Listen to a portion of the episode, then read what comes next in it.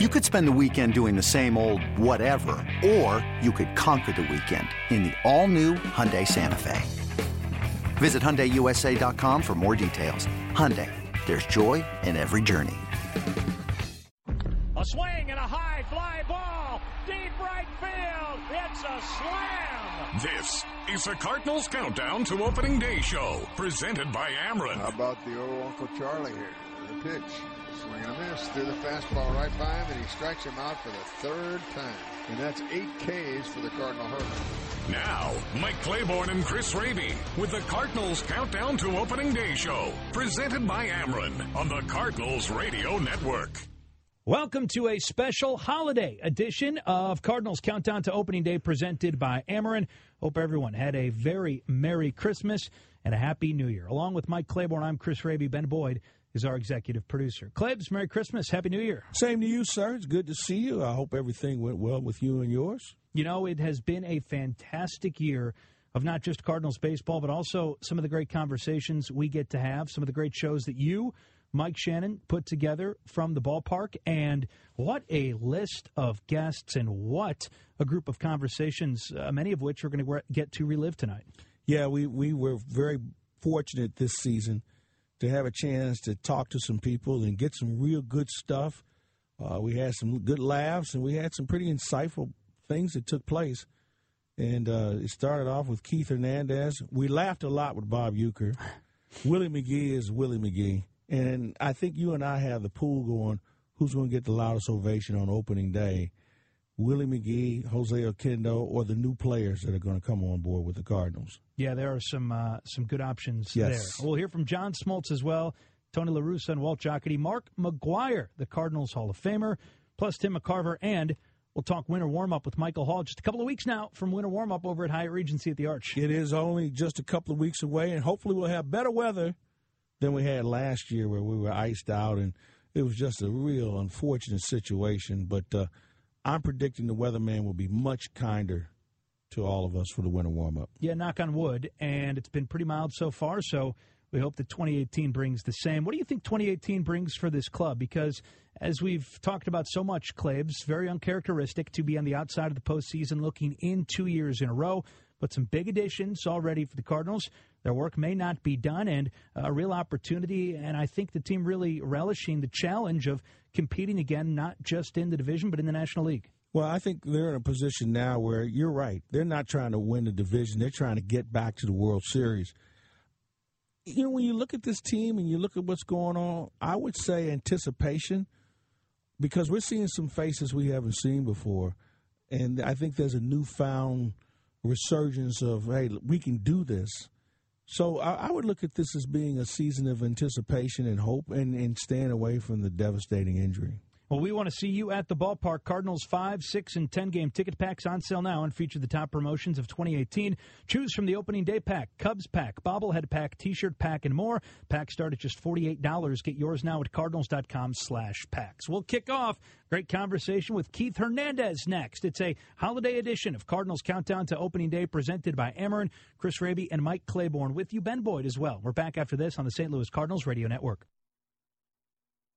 Make your plans to head south this winter for sunny skies, warm beaches, and Cardinals baseball. Packages available to fit everyone's schedule and budget. Make your reservations at 1-800-892-7687 or cardinals.com slash vacations. Welcome back. Just getting started. A holiday edition of the program. Chris Raby and Mike Claiborne with you as we kick off some of the great conversations that we've had over the past year. We begin with Cardinals legend Keith Hernandez. Who taught you how to play the game? My father. Oh, okay. But on a big league level, um, yeah. a lot of people. You know, on a big league level, I learned from a lot of people. Who would you Once like you to watch? Here, once you got to Lou was was was. I mean, Lou gave me great advice. Know your catchers. Mm-hmm. Watch how they're pitching left-hand hitters. Um, Who would you like to watch play? You mentioned Al Oliver on the opposition. Who were some of the other players you used to look? Dave like? Parker was the best player of his generation for those three years when he won the batting title two years in a row. Dave Parker could play and throw, and play the outfield yeah. and run. And how intimidating was he? Dave Winfield was a hell of a player at, with the Padres. Was a hell of a player, and um, I like to watch him. Um, There's so many players that came by down the pike. I mean, McCovey was on his last legs in San Diego then, so too bad. But um, McCovey could set pitchers up better than anybody ever saw because he didn't have anybody stretch. to protect him down there. I just saw him, and uh, he, I just saw him in San Francisco. I always Yeah, go, I always to- go over and see and him say over in the hello to him. He's yeah. such a wonderful man. Yeah.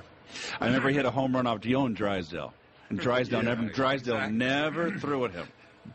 Never threw at Did anybody throw at you?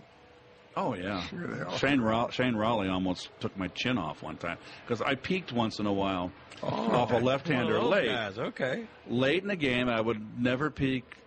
I'd only peek if it was the seventh inning on, tight game, and a left-hander. I didn't give a right-hander. I didn't care. Would you peek? I would want to know area. If I saw Okay, the catcher right. setting up away uh, or in, and I would just pick one or two pitches, and it would be in a clutch situation late, late and close.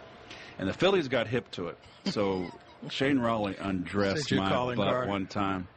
I felt the wind under my chin, and so the next pitch, I hit a friggin' bullet right by his ear. Loved it. Well, what's it like to to be in that position where when when you're really swinging the bat well and you can do anything you want to do to any pitcher you're facing? That confidence that you have. Well, I could play the ball from gap to gap. And that pitch, Mike will tell you, that pitch is down the middle. It's inner half, outer half, in in. So it's a, it's not off the corners. That's a ball you can pull, or a ball you can go The other way. so that was the pitch perfect for me to hit and run. I can. It's almost like playing tennis when they kind of disguise their forehand, mm-hmm. whether they're going to go down the line.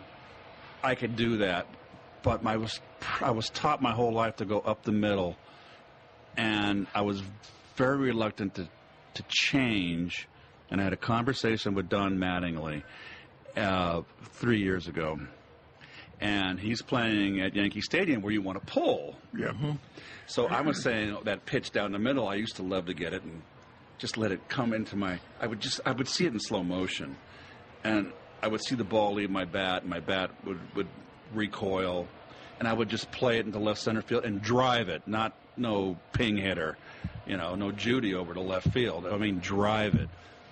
I could have pulled that pitch and maybe hit more home runs, but I was so afraid to get pull happy that I would get out of my game, and that's my stubbornness and my conservatism, I guess. And that's my rote that I wish I had been a little more experimental and learned to pull it. Matt, You were in San Francisco, you would have. That's the way they taught it out there. yes. Yeah. So, and Mattingly said, "Well, I would go, and it was just a matter for me to go to left center field is like golf, hitting it deeper in the. They call it deeper in the strike zone. Okay, get it deeper in. For Mattingly, it was just go get it a little bit, go get the bat out in the angle to, to lift it. And it made perfect sense to me, and I wish someone had told me that when I played. We're out of time. Uh, Mike, I think we got a hitting lesson tonight on how to approach things. But you have to uh, you have to do it individually, okay? What works for Yes. Yeah. Well, you find what works him. for you. And it it, it it it all makes sense, okay, what he's talking about, but it makes sense to him. And for you, it's got has to fall into place, okay? It just has to fall into place, just like it fell into place for. That's the for great him. thing about this game. Uh, what works for you may not work for someone else, and you have thousands of different Well, batting and stances. hold on a second now, and it didn't work for him at times either. No. And he had to learn it, okay? All the things that he's talking about tonight, that, that he had to learn. That didn't come to him, okay? He learned all that stuff, and he paid attention. He listened, and he worked on it. Yep. And uh, t- uh, one real quick, I know we got to go. Ralph Kiner was in the booth, and we're Hall of Famer. I asked Ralph one time on a plane, and we were running somewhere, and we we're in New York, we're in the middle, flying somewhere, and I go, Ralph, when you went in a slump, what'd you do with your extra BP? And Ralph said, I'd pull the ball as far foul as possible. and I said, what? I would pull the ball into the down the left field line into the bleachers to get out of my slump. And to me, it was just yeah, I'll go over the shortstop's head because Yeah. I'm out in front. I wanted to bring it back. It worked for Ralph. Did you ever try it? No, I would. I, would- I, would- I didn't hit. I didn't hit. I didn't lead the league in home runs five years in a row. But I thought that was the darndest thing I ever heard. That, that's the one thing about this game. Mike, You can Well, come to the ballpark exactly and you I can learn said. something every day from somebody when it and- comes to that and stuff. what he did, he he applied to himself. Okay, now he took a lot of other people to to do this and do that, but he applied it to himself, and he learned himself. Okay, he'd say, you know, I can't do that. I have to do it this way. So that's that's a another key. thing too. and I'm a, I was a third hitter. My father always said, third hitter and fourth hitter are the two prestigious spots in the lineup. Your third hitter is your best average hitter. He's a clutch hitter, and he has a good. It was an on base percentage. He gets on base, sets up, as well as drives in for the guys, the four, five, and six hitters behind Third him. hitters are most talented. So when I was here in St. Louis in this big ballpark, I couldn't try to hit home runs, and it was 386 in the gaps. Yeah. But you still, Bush. but you still hit home run. The, the, the, the number three hitter could do anything. okay? Right. That's, you know, look at your hitters. Musial, Gwynn, yeah, they're all number But Stan could have hit cleanup too, you know. Well, yeah, they could, but they were all three hitters. Okay, DiMaggio weren't Right. three. So when I went to New York and I had Carter and Strawberry and McReynolds behind me, three guys that hit 20 plus, 30 plus home runs, I didn't have to worry about home runs. I'm now, I can do my thing, Table center. drive in the runs, and also set up. Those guys. All, I take great pride in my no- all my cleanup hitters drove in 100 runs. Most incredible. of them, because I, I scored a lot of runs. Hey, this is always fun when you come to town. Thank you so much. It's always good. It's always good to see you guys. And Mike, always good to see you. Mike always treated me good, you know. He That's- got me in trouble one time when I got broke out of my slump in Pittsburgh. I hit the triple off of uh, Candelaria. I was in a big bad slump, and I went out and got drunk the night before, and I told Moon, and, uh, and the, remember you remember that? You don't remember? Go ahead. So I'm coming to clubhouse, and Moon goes, "I want to do an interview with you," and I go, "Okay." And he goes, what, what? I said, "Well, I just went out and got drunk last night. My dad always told me when you're really in a bad slump, just go get a heat on. Don't think about it. Go to sleep. Go to the ballpark." I had I beat Candelaria with a th- bases loaded triple. And I told Moon, and he put me on the air. I got more grief in St. Louis after that. So you're blaming me? I had priests calling me and saying, "What are you doing?" Hey, donate a card to Goodwill for four free Cardinals tickets. We appreciate Goodwill. We're back. Bob Uecker, a man who needs no introduction, but Mike Claiborne will give one next on Cardinals Countdown to Opening Day, presented by Ameren on the St. Louis Cardinals Radio Network. Welcome back, everybody. We continue with Countdown to Opening Day here on the Cardinals Radio Network. Mike Claiborne along with Chris Raby. Well, if you're looking for some laughs, we've got the next segment coming your way. The one and only Bob Uecker had a chance to visit with Mike Shannon and I. One of the great Cardinal moments in broadcasting was when Jonathan Winters walked in the booth with Mike and John. That was hilarious. Do hilarious. you recall having one of those moments? You've been in the booth a long time. You've had a lot of people walk in there. Oh, yeah. He's one of them. What did he do with you? Did he go w- with the Whip Willis routine? No, um, I, I was actually doing uh, the Tim Conway show one night. Mm-hmm. Okay, and we're rehearsing all week.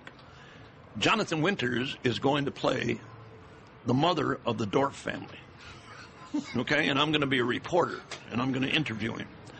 And I, I've known Jonathan Winters for a long time, and I'm really looking forward to really working with him to do this Dorf family stuff. First of all, working with Tim Conway is almost impossible because he tries to make you laugh all the time. Well, the Carol Burnett thing, Oh, he and Har- I mean, Korman would he, make I mean, each he's, other. he's unbelievable. Yeah.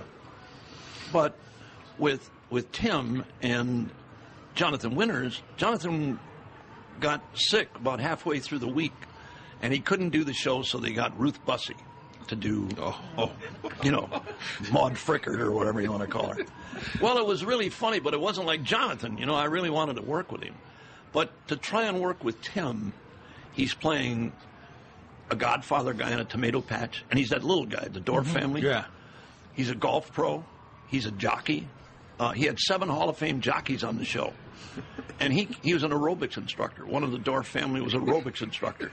When he came out of his dressing room, and he had a one piece ladies' bathing suit on, and I'm looking at him, and he said, "He said, Bob, it's a living, you know."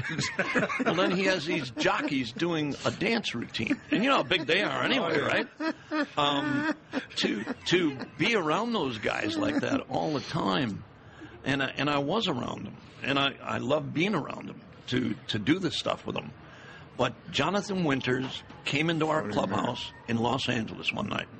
The Dodgers just beat the tar out of us. They really beat us bad. Birdie Tebbetts was our manager at the mm-hmm. time. I didn't know Jonathan Winters was from Cincinnati. Right. Yeah.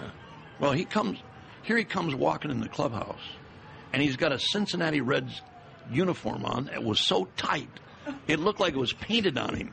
You know, his big fat moon sticking out in the back, and he and we just got beat really bad. And all the guys are down, and open the door, and here he comes in. How can you not laugh at this guy, right? and he walked into Birdie Tebbett's office because Birdie managed the Reds, and they were great friends. But that's the first time I ever saw him. You know, really, where I was close to him. And, he, and he's talking really weird, talking about it's not that bad of a game. Well, you can't. Looking at him with this tight outfit on, and he, you know, he's he's a little beefy at that time. Uh, I, I mean, it was unbelievably funny, and he became one of my favorite guys from from then on. He was hilarious. Oh, mean, I, uh, I You know, you know the guy in San Francisco that had the uh, uh, uh, what's the name of that club out there? The Hungry Eye? The Hungry Eye. Yeah. You know, he gave everybody. Well, he and he and uh, Jonathan were uh, friends, and then when he when he uh, was. Uh, sick and he was drinking at the same time. he climbed the mask out there, you know. And Rico went up to see him at the uh, where they sent him at the sanitarium. Okay, and there's this guy walking up and down the, the, the brick wall with a chair. And Jonathan said, what, "What's he doing?" I said, "I told him to walk up and down there. When I gave him the word, throw the chair against the wall, we'll all tumble down. We get out." I mean, he had the doctors. He had the doctors so messed up, you know, the psychologists and the Oh. psychiatrists. They had to go back you to night Oh school yeah, they had to to figure out go back. It was back like- to I mean, you can't yeah. believe. Hey, when he had that last show he had on television. Oh, man, we were we were in San Francisco and we're having dinner at this place, and he walks in with his entourage and all the all, all the uh, he was unbelievable. the what do you call it? The, the guys that pay for the show and all that. So he's just down with us at dinner, and they ate and everything. Said Jonathan, his his his. Uh, uh, manager kept coming with Jonathan. We're waiting for you. Eh. He was unbelievable. I mean, he mean, just he had was. fun. You can't believe him. Did you ever see the show with him and Robin Williams? Oh, gosh. It's Yeah, insanity. yeah, Mork and Mindy, it's yeah. insanity. On on the Tonight Show, they were on the Tonight Show together. It, it it's insane. Um, but Think Those- of all the people, guys- Bob. If you if you sat down and and, and Oh, wrote, I've been around a lot of them. I mean, Yeah, really. You know, it, what, what, you know, for, forget the baseball players, Yeah. but the, the, guy like we talked about in, in Pittsburgh, okay, and, and uh, Well, all, all the all the actors and actresses and people that have been on the Tonight shows and the the shows that I did with Mr. Belvedere for all those years, six years we did that.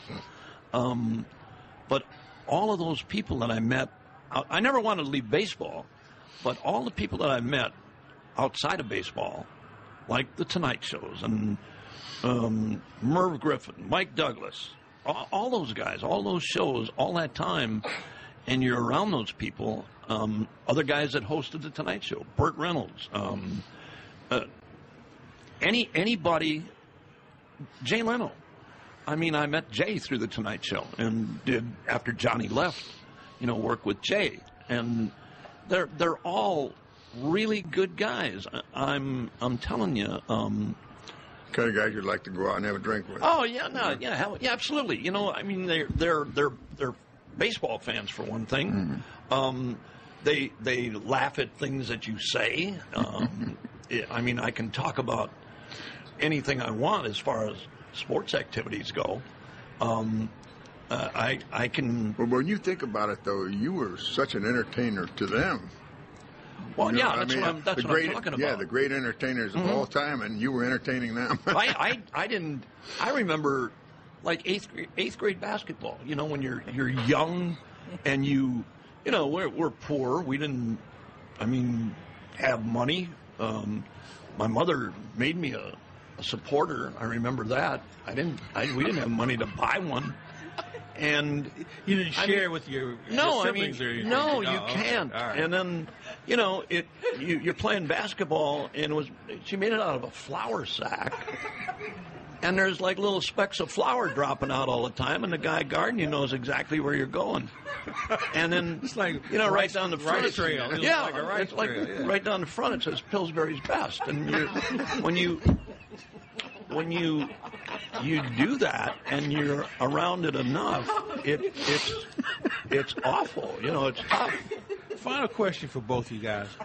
I don't know two people who've had more fun in this game, in this business that we're in than you two. You ever think about why you, why God picked you guys to, to be able to do this? Um, I think it's because I had such bad coordination, I couldn't hold a regular job. Um, so to be able to, you know, hold a, a branch, a, whatever it was, a twig, and speaking of twigs, that's Branch Rickey again. There you go. Yeah. That's how the show started. Yeah. Okay. That's how we started. Yeah. I just, no, I, you got to get in line for him. I had, yeah, yeah, I know. I had an uncle. I had an uncle that played minor league baseball with the Tiger organization. So, you know, I, I, I was kind of as a kid, you know, I baseball and mm-hmm. you know all the stuff that we did little league. wi- We didn't have little league then. We had police athletic league and American Legion ball. Uh, then I went from there to Foreign Legion ball, and uh, I found I woke up overseas. You know, I thought I was with a team Best in player on America. Sri, Sri Lanka's team, right? Yeah, exactly. okay, Sri okay. Lanka. Yeah, we had a great, we had a great club. It was really nice. Yeah, great travel. Can you imagine though having dinner with he and Jonathan Winters? I wanted to do that show so bad with him. If you had him, you know, Winters, but you and know, Johnny you- Carson in the or my buddy room. in San Francisco, okay, that ran the Hungry Eye, and oh, he- he went to visit him when they had him in the padded cell. He didn't know. They didn't know which one to let out. no kidding. He said, "No, no, I'm the one." and Winters would say, "No, no, he just came to he came to visit me. Block, you know, it's me. I'm coming out." Boys, I got to tell you, one of the great things about this show is when teammates can get together and, and relive so many moments like you guys have done tonight is what this show has been all about. And it's been a real treat to have Wasn't you it part you? of this. Hey, hold on a second here now. Wasn't it you that went up against Sandy Koufax and just fouled the ball off, and then you came back by me and said, "Your turn, big boy." 'cause Well, you- I, I, yeah, 'cause you're that's such right. I did. That's right. I remember that. See, I remember You- coming up you, in a- I- you, you said it's your turn now. he he was throwing you curveballs, and you were just trying to I- let it hit your back. I, I, Who did I- you hit well, by the way? Who did you hit hit well? Koufax You hit well. Koufax well. That I kept you came in up league. one night at Dodger Stadium. We were down, I don't know, three two. We got the bases loaded, and I'm coming to hit. And as I'm walking up to the plate, I look in the Dodger dugout, and they're all sitting there in their street clothes. Uh, this ain't looking too good, you know. I, but I, I always apologize to Sandy. I hit a couple of home runs against him because I always thought I was going to keep him out of the Hall of Fame. And he, who's the guy I hit a grand slammer off of? Ron Herbel. Ron Herbel. He was with the Giants, and I hit a grand slammer off him. And Mike and all the rest of the guys, when I got back to the dugout, they were all laying on the floor. And when Herman Franks came out to take him out of the game, he had his suitcase packed. So Ron Herbel was not long for the big leagues anymore. yeah, that was a good one too. The 2018 Cardinals official calendar spotlights the signature artwork of the team photographers with a special salute to your favorite Cardinals birthdays. On sale now throughout Metro St. Louis, notably the Busch Stadium Team Store, Cardinals Clubhouse shops, and area grocers. Or call 314 345 9000. Plus, the fifth caller right now at 314 531 1120 will win one Cardinals calendar. We're back with Willie McGee next on Cardinals Countdown to Opening Day, presented by Ameren on the St. Louis Cardinals Radio Network. Cardinals 5, 6, and 10 game ticket packs on sale now and feature the top promotions of 2018. Choose from the opening day pack, Cubs pack, bobblehead pack, t shirt pack, and more. Packs start at just $48. Get yours now at cardinals.com slash packs. Well, we are back having fun on a holiday edition of the program. Claves, you mentioned Willie McGee. Always great to see him at the ballpark. We'll be seeing a lot more of him as he joins manager Mike Matheny's coaching staff. Willie with the guys this past summer. For you, who was a person that you learned from it when you were in the dugout? Oh man, with the Cardinals, everybody. I mean, everybody was good. You know, off the field, you know, I had Ozzie, I had George. Stayed, with, you know, stayed next door to George a couple years. What a great person! Oh man, what an incredible! I learned, a- I learned Yeah. so much from this guy as far as the mental, how to how to handle the ups and downs of the games. You know, Was he one of the funniest people you were around? Oh, he's one of the funniest guys. You you would you never the the best story is the one where we won the World Series, and uh, he said he had his car parked under the stadium, and there's a door out in right field. And he said, Willie, by the time you guys got through celebrating, I was at home I was at home in California. He drove home that He night. drove- yeah. That's what he said. He drove in, home that night. in his uniform, by the And way. That's what they said. Yeah. And I look, I try to look, and I don't, I don't recall seeing him nowhere around. No, he know. was not a part of the celebration So, at all. That was kind of, that was kind of strange, but I, I believe that's. I'm still looking for him on photos and stuff. How about the time in Cincinnati when when he broke up Mario Soto's no hitter?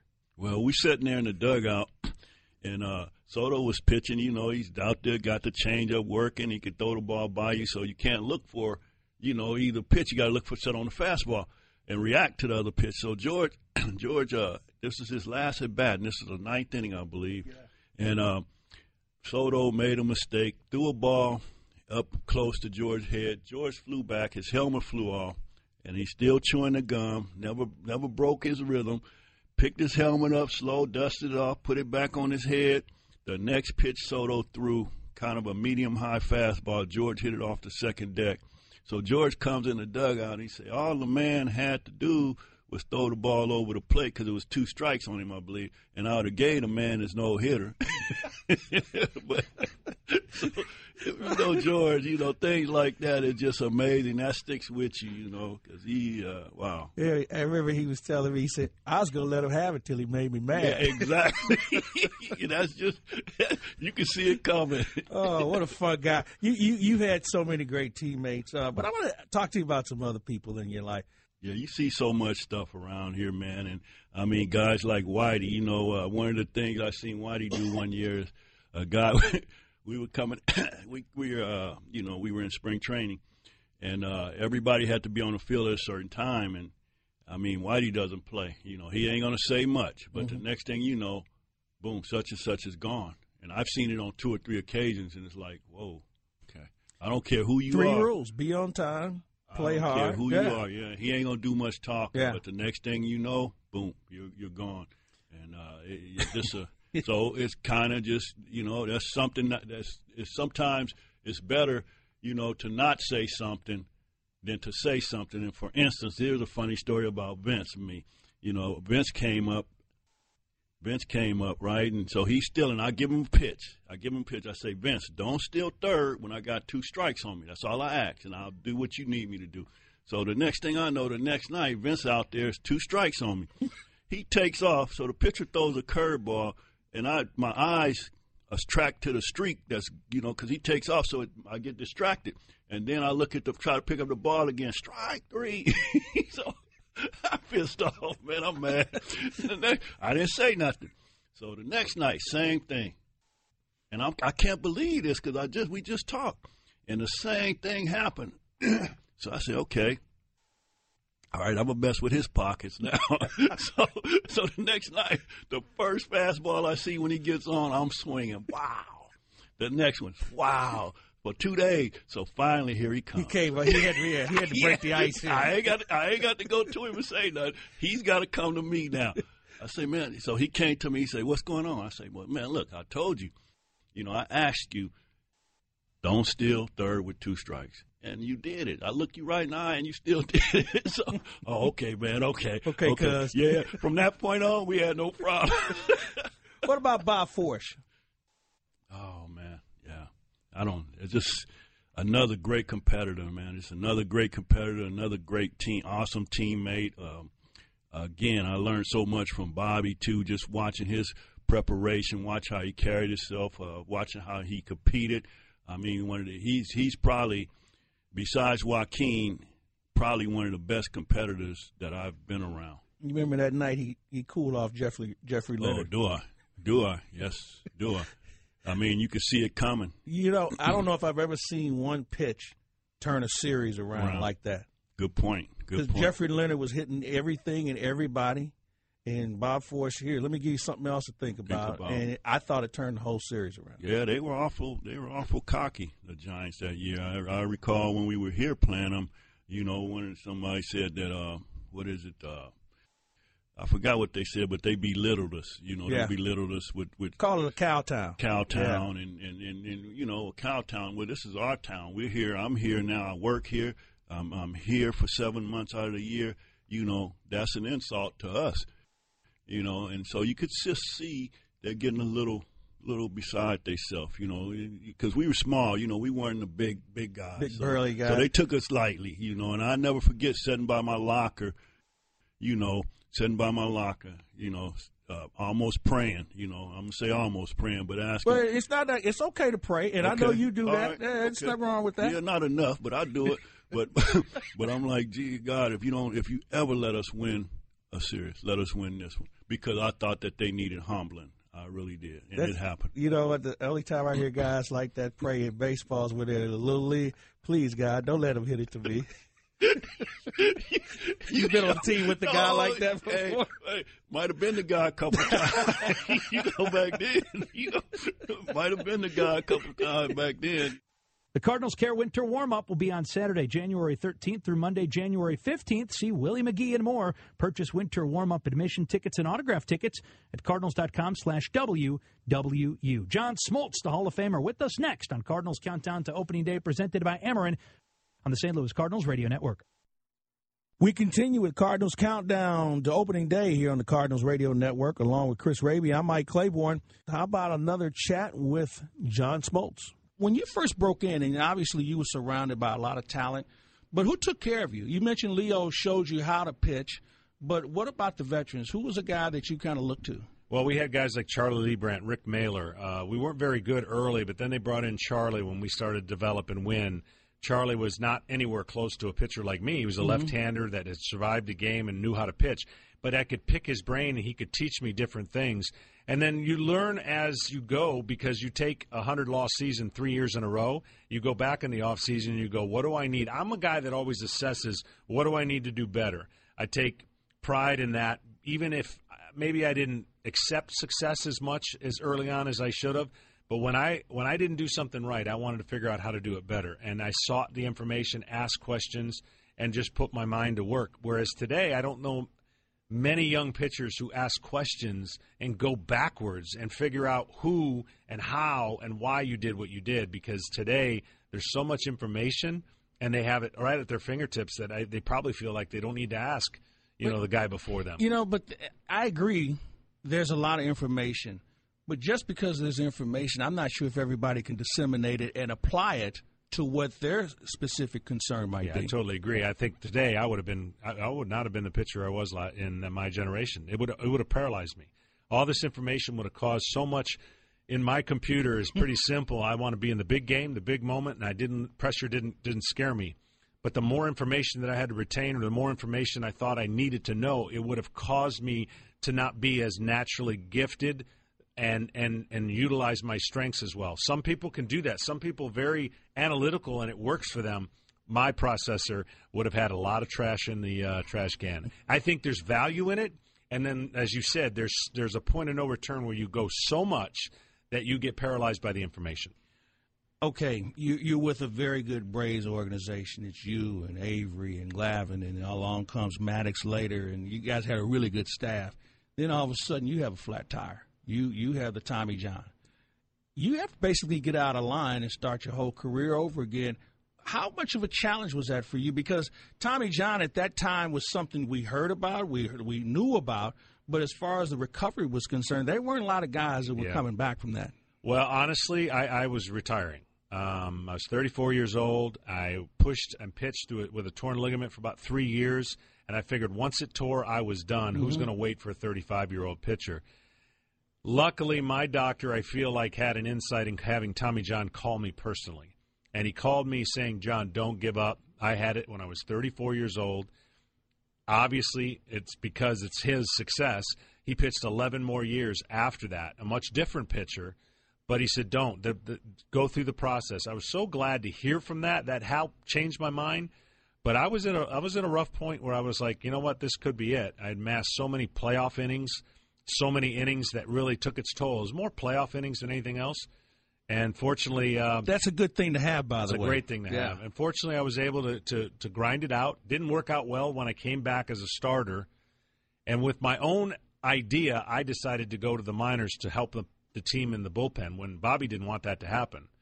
And my own idea became my undoing because the success I had that last month turned into this is the only spot we have for you uh, for the next three years with the Braves, which was a whole nother chapter that was difficult, but I accepted the challenge. And, and, you accepted it extremely well, and which leads me to this: there's you, there's Dennis Eckersley. There are all a lot of guys coming to the big leagues as starters at one point, but seldom do you see guys make that change to go to the closer. Why do you think that is? Well, we've made a mistake in branding play- players way too early. Mm-hmm. We've got the Joba Chamberlain situation with New York. I think I was a false example of what. How many guys have 2,400 innings before they go to the pen? You know, and yet they're thinking 30 innings is good enough. If you don't cut it, 50 innings, 70 innings. I think there's a big mistake in our game. Uh, the young kid Sanchez in Toronto, they're lucky to still have him because they could have played with his mind. He was a closer, he was a starter, then he went back to the pen. You can't shuffle these young kids into spots. Adam Wainwright is the only exception that I can think of where he did not have a basis of innings before he had the emergency closing role, success, the seventh game, all the pit, you know, the curveball, and then right into starting. And I was like, oh my gosh, please no, no, this is not a good idea. And it worked out. Sometimes the in, the fortitude inside, the ability for a player can can leapfrog an, uh, uh, the unknown of not having 200 innings before. This is what I tell people all the time. I was throwing 200 innings basically every year. I went into the pen, and four years later decided to come back to starting, and they were all worried there's no way I could pitch 200 innings. And I said, turn over my baseball card. I did this in my sleep. This is something I trained for. It's easy to do if your mindset's right, your train's right, you train right, and your mechanics are right. Today we think it's super, it's superhuman to pitch 200 innings. We've dumbed it down to a point where financially it makes sense to the clubs. Long term, no sense. Long term player uh, availability for the club, no chance. And I think we're in a short term quick fix that's only going to hurt the game long term if people don't go back and go, wait a minute. I'm investing $100 million. And this is all guy, I get? Yeah. And he can't go 240 mm-hmm. innings. I'll be darned if that's not going to happen under my watch. But people are okay with it. So again, I don't think it's the player that is to blame. It's the system of which they're getting rewarded. Same thing with hitters. If you strike out 200 times and you're getting paid, why would you change? So I think there's some flaws in, innately in the game that have to change, and it's going to take a bold organization to go. We're not going to we're not going to stay in this river in this flow. We're going to deviate, and we're going to make ourselves better by doing it. Make your plans to head south this winter for sunny skies, warm beaches, and Cardinals baseball packages available to fit everyone's schedule and budget. Make your reservations at 1-800-892-7687 or cardinals.com slash vacations. Hour one in the books. Hour two coming up next. Tony La Russa, Walt Jocketty, Mark McGwire, Tim McCarver. All of that in the next hour right here on the St. Louis Cardinals Radio Network. A swing and a high fly ball. Deep right field. It's a slam. This is the Cardinals Countdown to Opening Day show, presented by Ameren. How about the old Uncle Charlie here? The pitch. Swing and a miss. Threw the fastball right by him, and he strikes him out for the third time. And that's eight Ks for the Cardinal Hurler. Now, Mike Claiborne and Chris Raby with the Cardinals Countdown to Opening Day show, presented by Ameren on the Cardinals Radio Network. Second hour of our holiday edition of the program. Merry Christmas, Happy Holidays, Happy New Year to everyone from us here at the Cardinals Radio Network. With Mike Claiborne, I'm Chris Raby. Claves, a lot of great conversations in the first hour, a lot more coming up in the second hour. What's it like to have Tony La Russa and Walt Jocketty in the same room together talking baseball? Incredible. When you think about when those two came together here in St. Louis and brought us so much success on the field, those guys were a great combination. And as they look back, they both moved on from St. Louis, but as they look back, they know that their fingerprints are well on the Cardinal organization and its in its past with regard to success. Fittingly, kicking off the second hour of our program, the aforementioned Tony La Russa and Walt Jocketty. You hired Tony La Russa, is that correct? I did. Why? Good question. well, we've been we've been together for the last four days, so we've been going oh, back okay. and forth. Oh, we, you think no, back though? No, I'll tell you why. Because um, you know he, he, we've spent time together. We've known each other a long time. When he played in, in Iowa, I was with working there as a young lad trying to learn the game. Then in Oakland, we were together. I knew what Tony stood for. I knew what mm-hmm. what, what he brought to the game. The the you know the you know the dedication, the discipline. Uh, you know, plus he had a pretty good pitching coach. He took wherever he went, and that was always a big help. But I mean, Tony Tony was a leader, and and he he knew how to uh, get the most out of players Uh, you know, the first few years here, we had some issues that we worked through, and finally we put together a team here that, that we felt was going to be a team that Tony could manage and, and take on to uh, be very successful, and that's exactly what happened. So, as a general manager, how many uh, how many managers have you hired? Have you over the years? Uh, only a couple, and he was he was. Well, no, not at the big league level. You, you. Oh well, uh, with a lot of minor league managers, Uh-huh. you know, but Now, uh, that's important, though. oh, without a doubt, because you know you've got to have somebody that, number one, you that will be a leader that will that will. You know, handle eh, in the major leagues. It's a lot different because you have to be able to handle the media. You have to, mm-hmm. you know, he's got to he's got to really manage his team and his clubhouse, his players, and, and deal with them. But he's also got to manage up. He's got to manage up to you know the the front office and the ownership and be able to handle that be able to deal with the media and and everything else that surrounds the game it's it's you know it looks easy Oh yeah. and you know I used to sit up there and second guess them all the time but, you know well, I did too, and I used to go to dinner but- with him. You know, I Yeah. say, you know, you can't do that. Oh yeah, But trust how me, you it's gonna? not- well, not you that- know, and I used to say on the air right here that, and and and I'd say, how are you going to argue with a guy that's had this kind of success? Right, okay, right. it's his philosophy, Yeah. and it's worked for him. So one thing I always knew with Tony and his staff, with his, I knew that they they knew what they had to do to get things to right the ship, to, to make sure we got things done the right way, and and it, you just you know when you hire good people, you stand back and let them do their jobs, and sometimes people try to meddle too much. I think Tony probably thought I tried meddle once in a while, but you know we we all did it in fun. But it was when you have good people, and you know we we talk things through, and we we you know we didn't always agree on things, but um, you know we always worked it out. Tony, why did you come here? Why did you take the job when he offered it to you? Uh, two really good reasons. Uh, the first immediate one was, you know, I had spent 10 wonderful years with the A's, and Mr. Haas died, and it was time to go. Uh, I thought I was going to stay in the American League at first because you had American League expertise. But Sparky had always told me, Sparky uh, was a real mentor. We talked a lot, and he knew I loved the game. And he said, look, before you retire, you've got to manage the National League because there's a lot of parts of the game, a lot of the nuances, little things that are lost in the American League. American League is a very good league, very tough league, but it's a different league, different brand of baseball here, and you'll enjoy it. The second reason is that uh, it also coincided with Mr. Haas' death. We had a party to celebrate him at the end of the season, and uh, they put Dave Duncan and our wives at the same table with Walt and Sue. And I thought I was sitting next to Walt. Now I know Walt's sitting next to to, uh, to Dunk. And all day long they're talking, they're talking, talking, talking. Later on, Dunk says, "We got to go to St. Louis because Walt's talking to me about all those great pitchers like Morris and Benes." and pretty much, that, uh, once Dunk said we're going, we're going. But you know the other the other thing about bringing Tony and Dunk and Dave McKay and the whole group in was, you know, it was important, and I, I learned that right away. It was, it was important and imperative to change the culture here, to change how we did things because, you know, we hadn't won in a long time. And then we're going. This is we're talking about '96, so you know the years preceding that weren't weren't very good for for quite a while. So it was important to try and change. And I knew that this was the right leadership group to bring in and and uh, try to turn things around. Cardinals 5, 6, and 10 game ticket packs on sale now and feature the top promotions of 2018. Choose from the opening day pack, Cubs pack, bobblehead pack, t shirt pack, and more. Packs start at just $48. Get yours now at cardinals.com slash packs. Mark McGwire, Cardinals Hall of Famer, next, right here on the St. Louis Cardinals Radio Network. We're rolling here on Countdown Opening Day here on the Cardinals Radio Network. Chris Raby, Mike Claiborne. One of the fun interviews of the year was Mark McGwire.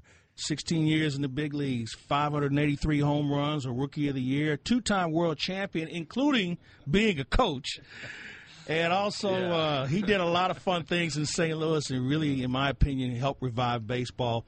He's now Cardinals Hall of Famer. He's Mark McGwire. It is great to see you, sir. Thank you, Mike. Congratulations. I really appreciate it, man. This is awesome. I mean, think about this. I mean, the Hall of Fame situation, this has been something that's just come about in the last few years, and you go in pretty early. I mean, what does that say about the impact that you had and how much people thought of you here in St. Louis? Well, obviously a big impact. Um, I'm I'm I I am so thrilled. Uh, my family's thrilled. I mean, the the four and a half years that I spent here, uh, to go in the Hall of Fame for only playing really four and a half years here, it's awesome. Um, I do believe that we, myself, and this city brought the game back in '98. Um, a lot of people had such a bad taste of the game of baseball. Um, it was pretty pretty damn cool. It was very very stressful, but I really say it's we because of the unbelievable energy um, and the way they embraced me and the way they pushed me um, every time uh, I got in the box. So it was awesome. I, I want to go back to, to your days in Oakland where you were rookie of the year and hit 49 home runs. Life was good. And then all, all of a sudden, things started to happen. Your manager moves on, a few players move on, and then you look around and you don't know any of these guys you're playing with. Right. And then all of a sudden, of all people, Mark McGwire's name is in trade talks. Somebody you never thought was going anywhere. Oh. Hey, what was that like for you? and then when it was St. Louis, I mean, you, you've never been to St. Louis before. Well, that's, a, that's sort of a funny story because um, it's, I, you know, as a 10-5 player, you know, Mhm. 10 years in the big leagues and five with uh, consecutive years with one team. So I had I had the rights to to nix the deal if I wanted it. Uh, Oakland, we'd been going through some losing seasons. Didn't really know what was in the minor leagues. Didn't know they had a Hudson Mulder and and uh, all these other Gazito and all these other guys coming in the wings. Um, thought it'd be great for me to move on. Uh, thought I was going to get traded to the Angels. I uh, I really really wanted to go down and play uh, in Orange County. That's your where I live. backyard, That's where I live. Yeah, um, I really did. Um, it didn't obviously didn't work out.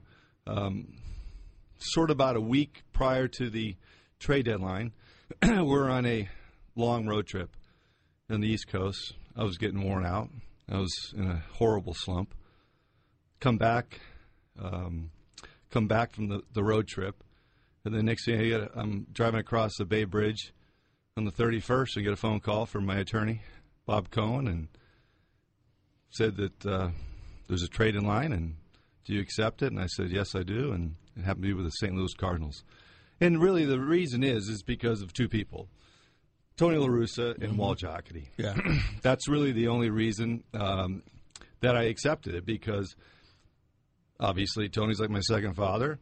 Walt was the assistant GM that signed me in '84 out of USC, um, next to Sandy Alderson in Oakland. Um, coaching staff: Dave, Dave Duncan, um, Dave McKay were here. Trainer Barry Weinberg was here, um, and I didn't really know what I was getting myself into.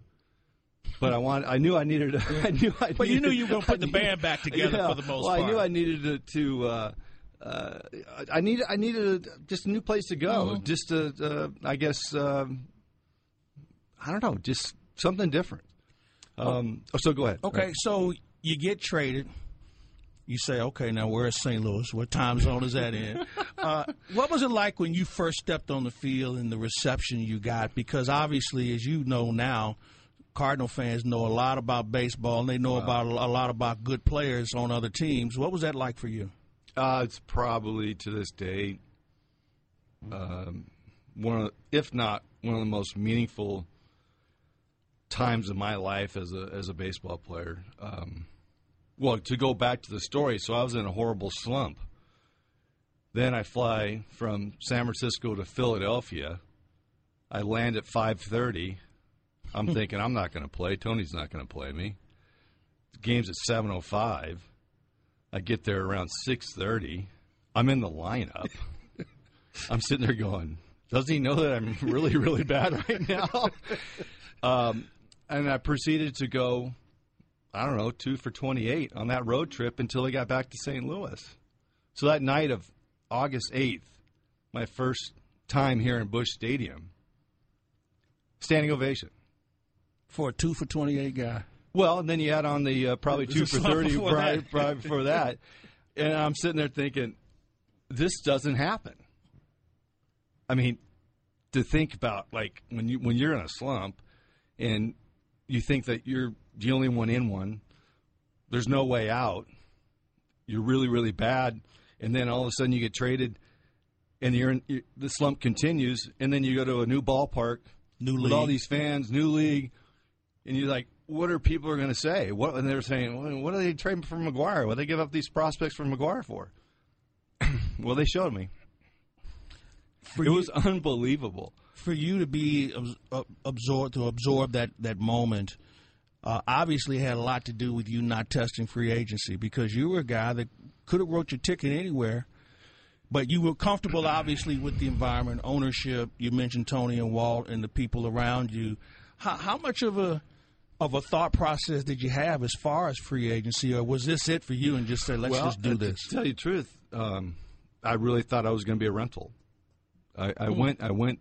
I, I came here with an open mind, but sort of leaning towards being a rental. Um, let's let's feel it out. But that first at bat won me over. Um, so I, I wish and I hope that, and I tell players today that if you ever get an opportunity to put a Cardinal uniform on, go for it. Because it is going to be the most meaningful time of your playing career.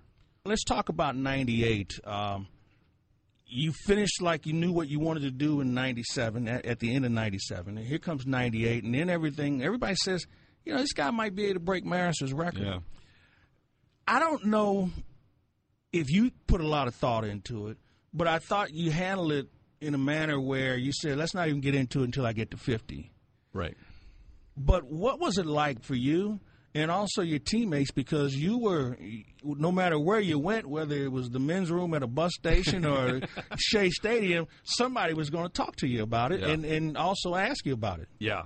Well, so a lot of these things I probably really haven't talked about. So, but they're all in my mind. So maybe someday if I ever write a book, but here we'll talk about it here. Sign that copy time. for me. I want the first copy, please. Um, so they've talked about me breaking this record since '87 when I had 33 home runs at the break. So I've always been tabbed to do it. Why I have no idea. They just some they've picked me.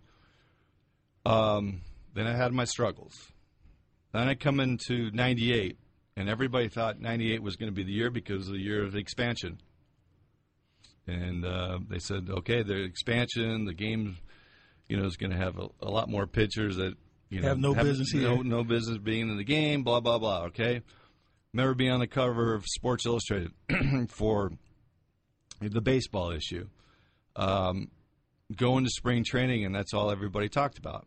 Okay, so I took it in stride, and I'm like, okay, that's fine. I have I have no problem talking about it, but really, let's not talk about it until you get to 50.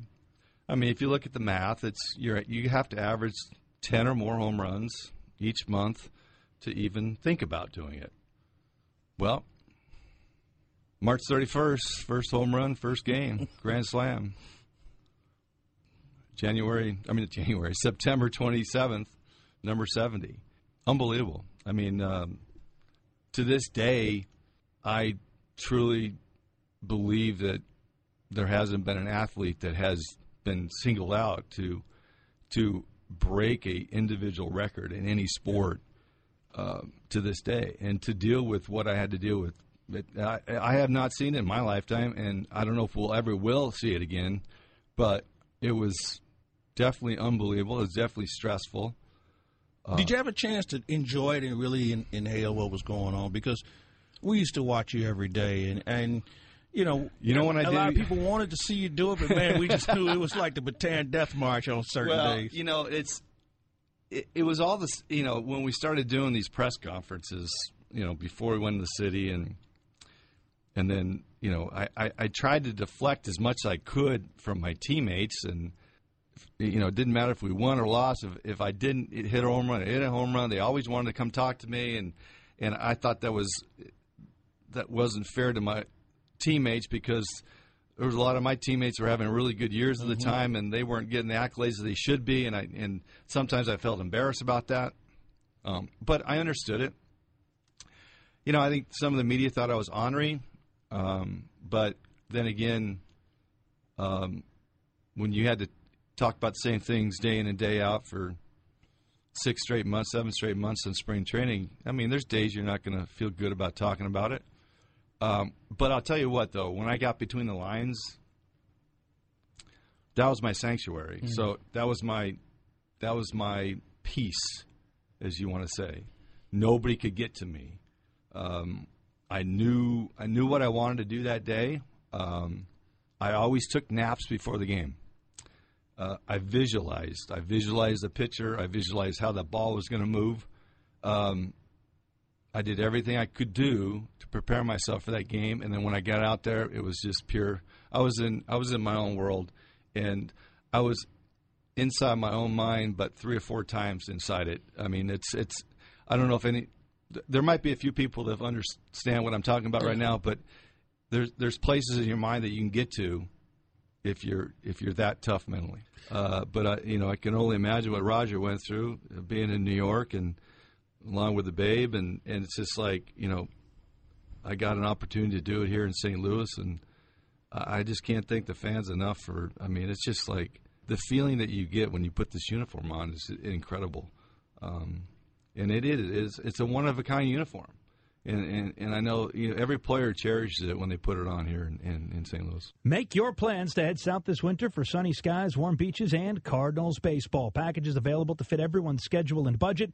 Make your reservations at 1 800 892 7687 or cardinals.com slash vacations. Tim McCarver next on Cardinals Countdown to Opening Day, presented by Ameren on the St. Louis Cardinals Radio Network. Welcome back. It's a holiday edition of the program. Chris Raby, Mike Claiborne with you. And Claibs, a chance now to visit with Tim McCarver. Always great to have him. Always great to hear him now on the television broadcast with our buddy Dan McLaughlin. It's been great to have Tim around the ballpark so much and around the club so much over the last few years. What a breath of fresh air he is, Chris, at this stage of his career. Uh, really knows the game and likes teaching and talking the game. But one thing about Tim, he's more than just a baseball guy. You can roll out a subject and he's going to know a little bit about it where you can carry him around to any party you go to. Just a fascinating person that we had a chance to sit down and visit with. You played on some of the great teams in the history of this organization, that be at the St. Louis Cardinals. And it just seemed like from the stories I've heard and the pictures I've seen, the, you guys had more fun than maybe the law should allow. Uh, you didn't have ESPN. You didn't have a lot of things to do, and you guys basically traveled in packs. How much fun was that for you, especially as you look back on your career? Uh, we talk about the black player, but man, you know, does it make a difference when you're winning what color anybody is at that point? No. Because you were having so much fun. I think one of the neat things about Halberstam's book was, you know, you guys were a team that, that had a lot of really good black players on it. So how much fun was that for you? And do you think people in the day's game have as much fun? They've have, they have more money, but I don't know if they have as much fun. the game has changed, unfortunately, from that standpoint. Uh, I say unfortunately because, you know, I guess they have fun. It's just a different type of fun. Mm-hmm. Uh, the players are bigger, stronger, uh, but nobody, and, and, and, and I'm, I'm trying to be as, as uh, objective as I can when I say this. Nobody were, uh, were into each other like we were Mhm. we were into we really admired each other as teammates. Uh, I mean, to a man, we admired the uh, uh, the wisdom of George Crowe and Bill White. Uh, we admired the baseball knowledge of Dick Groat, who taught me more about base running than anybody I've ever talked to. Kenny Boyer, referred to as the captain, even when he retired, he was still the captain. He was like Pee Wee Reese and Jackie Robinson's day with the Brooklyn Dodgers, always referred to as the captain. Um, uh, and of course, Bob Gibson. He he was a marvel then, uh, is a marvel today. The way he's led his life, um, the ways uh, he looks like he's 60 years old. and He's 81 years old. It's hard to believe. It is. In three months, he'll be 82 years old. I know he, he'll listen to this broadcast, and I'll get a phone call. Sure I'll guarantee will. you, don't have to stress things like that. Uh, but it, we were into each other. We admired each other, each other's play. We had 25 managers on that club. We had actually 26, and Red was our lead manager.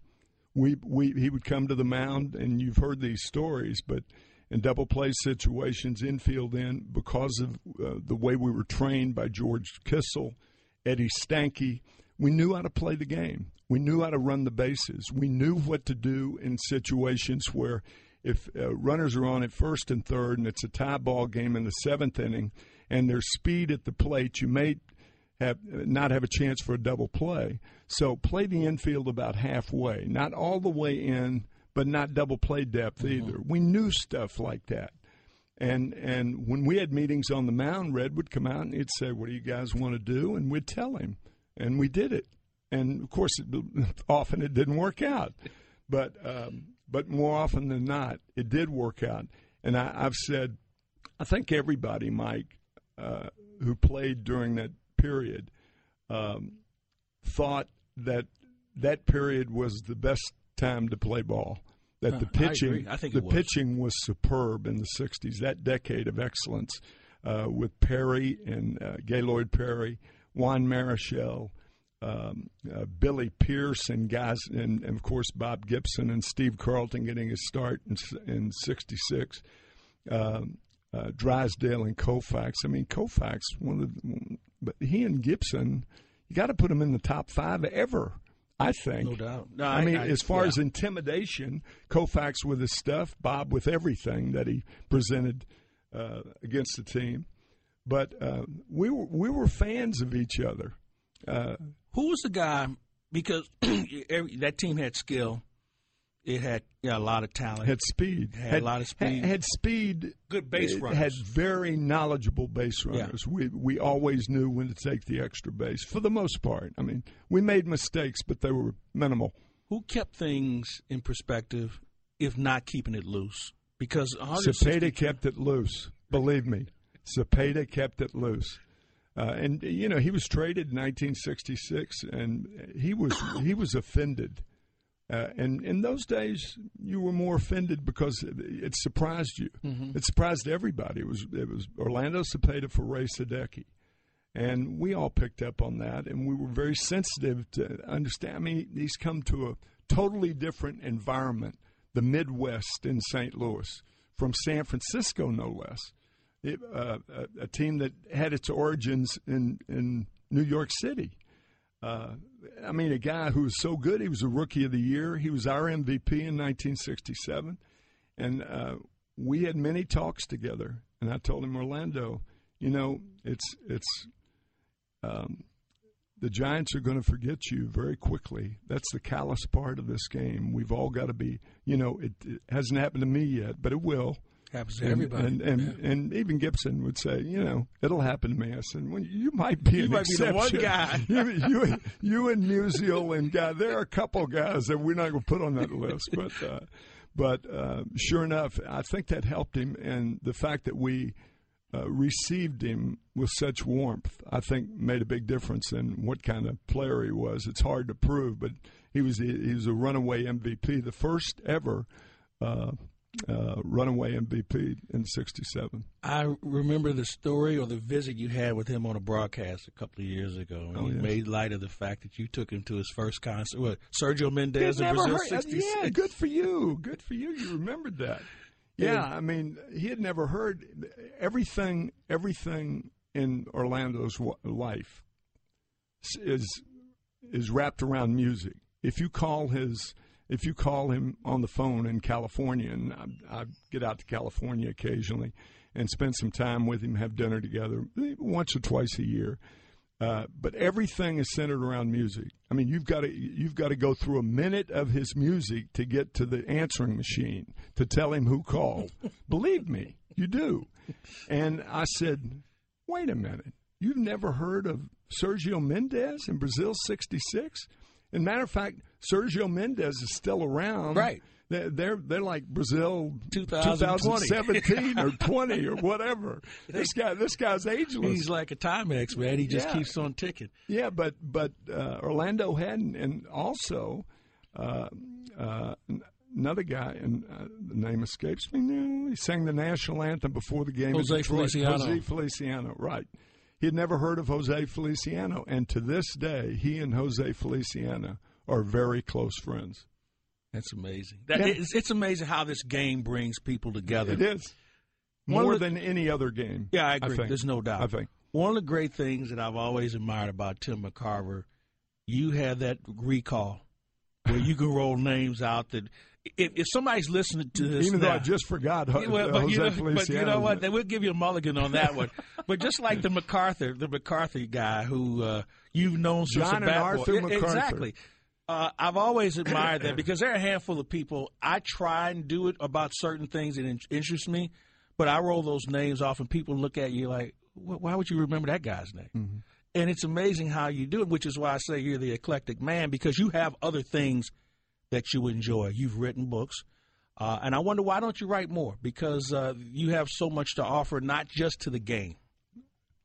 I've never been asked that, um, but I've written five books, um, and I've enjoyed. I had some help in doing Mhm. that, you know, with the punctuation and stuff like that. The Oh, you have you don't have the run-on sentence for like no. 280 pages. No, I can't even type. Are you kidding me? Um, uh, but um, I, I enjoyed life, and part of that, and this is this is going to sound like a schmaltzy party line, but part of that I think was the passion of the Cardinals and what they had in the '60s.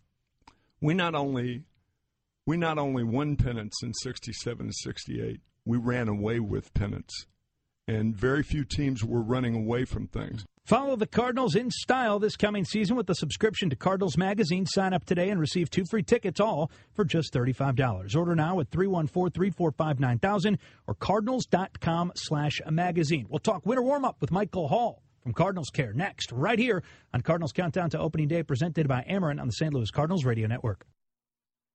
Winter warm up coming up. We're inside a month, January 13th, 14th, and 15th at the Hyatt Regency St. Louis at the Arch. And joining us is Michael Hall, the Vice President of Community Relations and the Executive Director of Cardinals Care. Michael, happy holidays. How are you, man?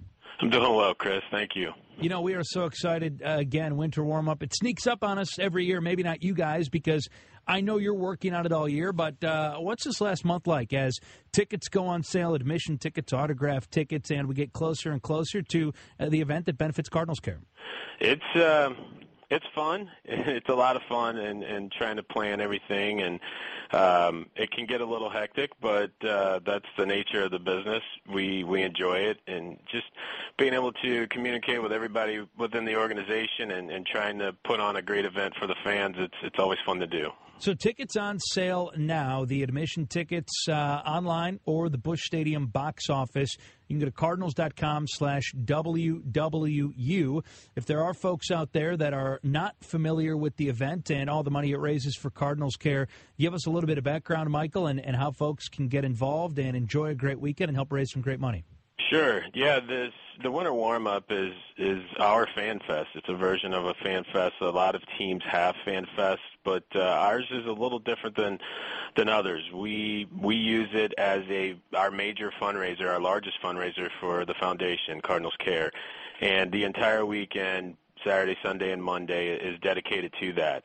And we ask all of our players to come in for the event. Uh, we include some of our Hall of Famers. We include a lot of our alums. We include some of our minor league players, and try to uh, bring a, a, a nice variety for fans to see. And some of the players will get a chance to hear from the main stage, as we may get a chance to do some question and answer with them. Um, they all will will sign autographs, and and some fans have purchased autograph tickets for that opportunity. Um, so it's it's a it's a big event. It's a family event. Uh, there's a dedicated kids room where there's a lot of activity down there for kids, and a lot of our promotional items that we give away are cardinal themed items for kids. If they go down in the room and participate and hear some of the presentations that we have specifically for them down there as well. Uh, we have a vendor area where there's a lot of sports memorabilia, not just baseball, but a lot of sports memorabilia that uh, fans seem to enjoy and like to walk around and, and interact with all of those uh, the folks down there. And um, our breakout rooms are also pretty popular, where we try to include things in and around the ballpark that fans may not have exposure to. For instance, having the opportunity to ask questions to Team Fredbird or have an opportunity to spend some time with maybe the team photographers and ask kind of, you know, different questions that fans may be interested in that that regard. We uh uh, Dan Farrell always does uh, a nice presentation for us and talks about some of our marketing efforts and our, our ticket sales and different opportunities uh, as it pertains to, to tickets and, and marketing throughout the ballpark. So we, we try to incorporate uh, a lot of different things for fans as, as part of our version of a fan fest that that culminates as a, a, a fundraiser for our foundation. And how about all the work that you guys are able to do? It's been now 20 years, believe it or not, more than 12 million dollars in grants to nonprofit youth organizations. You guys continue to build ball fields, 23 of them. It just keeps getting bigger and better for Cardinals Care, doesn't it, Michael?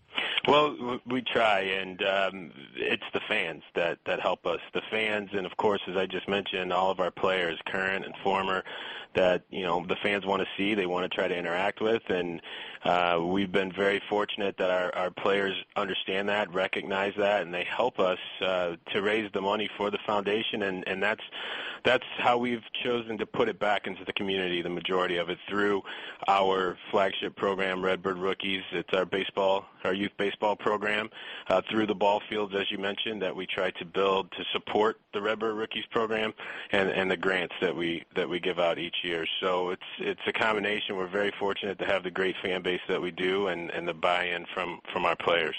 Michael Hall is with us again. Winter warm up. It's coming up uh, next month. It is on January 13th, 14th, and 15th. Hyatt Regency St. Louis at the Arch. How do you guys keep coming up with new ideas to keep this thing new and, and to keep it fresh, Michael? Because I know there are fans that maybe they're coming for the first year this year, maybe they're coming, uh, you know, for the 10th year, but it seems like you guys are able to uh, adjust and keep uh, things new and, and keep fans on their toes every year.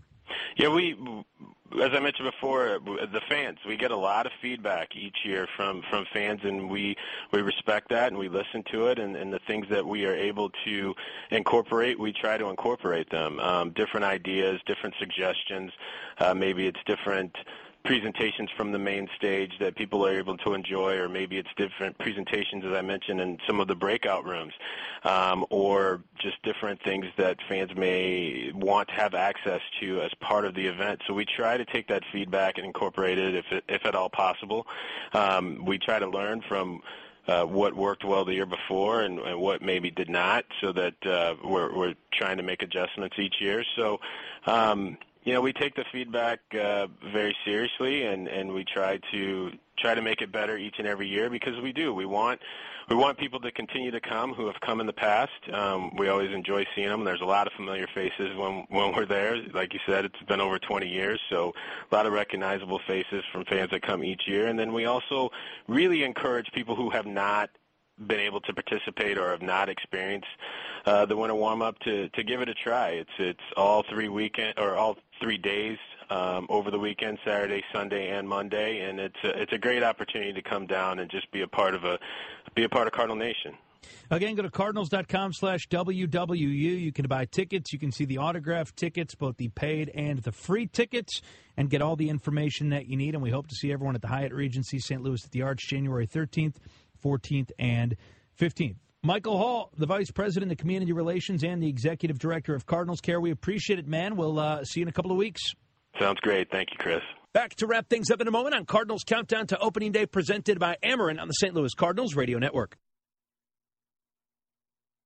Stuff those stockings with the 2018 Cardinals official calendar, spotlighting the signature work of the team photographers with a special salute to your favorite Cardinals birthdays. Pick up this must have holiday gift at St. Louis area retailers or Call 314 345 9000. Plus, we'll make someone very happy right now. The fifth caller at 314 531 1120 will win one Cardinals calendar. Well, that's going to do it for us tonight. We will see what 2018 brings for the Cardinals after an already exciting offseason and quite the start to our Cardinals countdown to opening day shows. Thank you to all of our guests. Thank you to Mike Claiborne as well, who uh, did all of these interviews that we were able to bring you tonight. And our great executive producer is Ben Boyd. Thank you to Mike Anderson and Zach Schmidt helping us behind the scenes as well. Happy New Year. This is Chris Raby. We'll talk to you next week in 2018 for Cardinals Countdown to Opening Day, presented by Ameren, right here on the Cardinals Radio Network.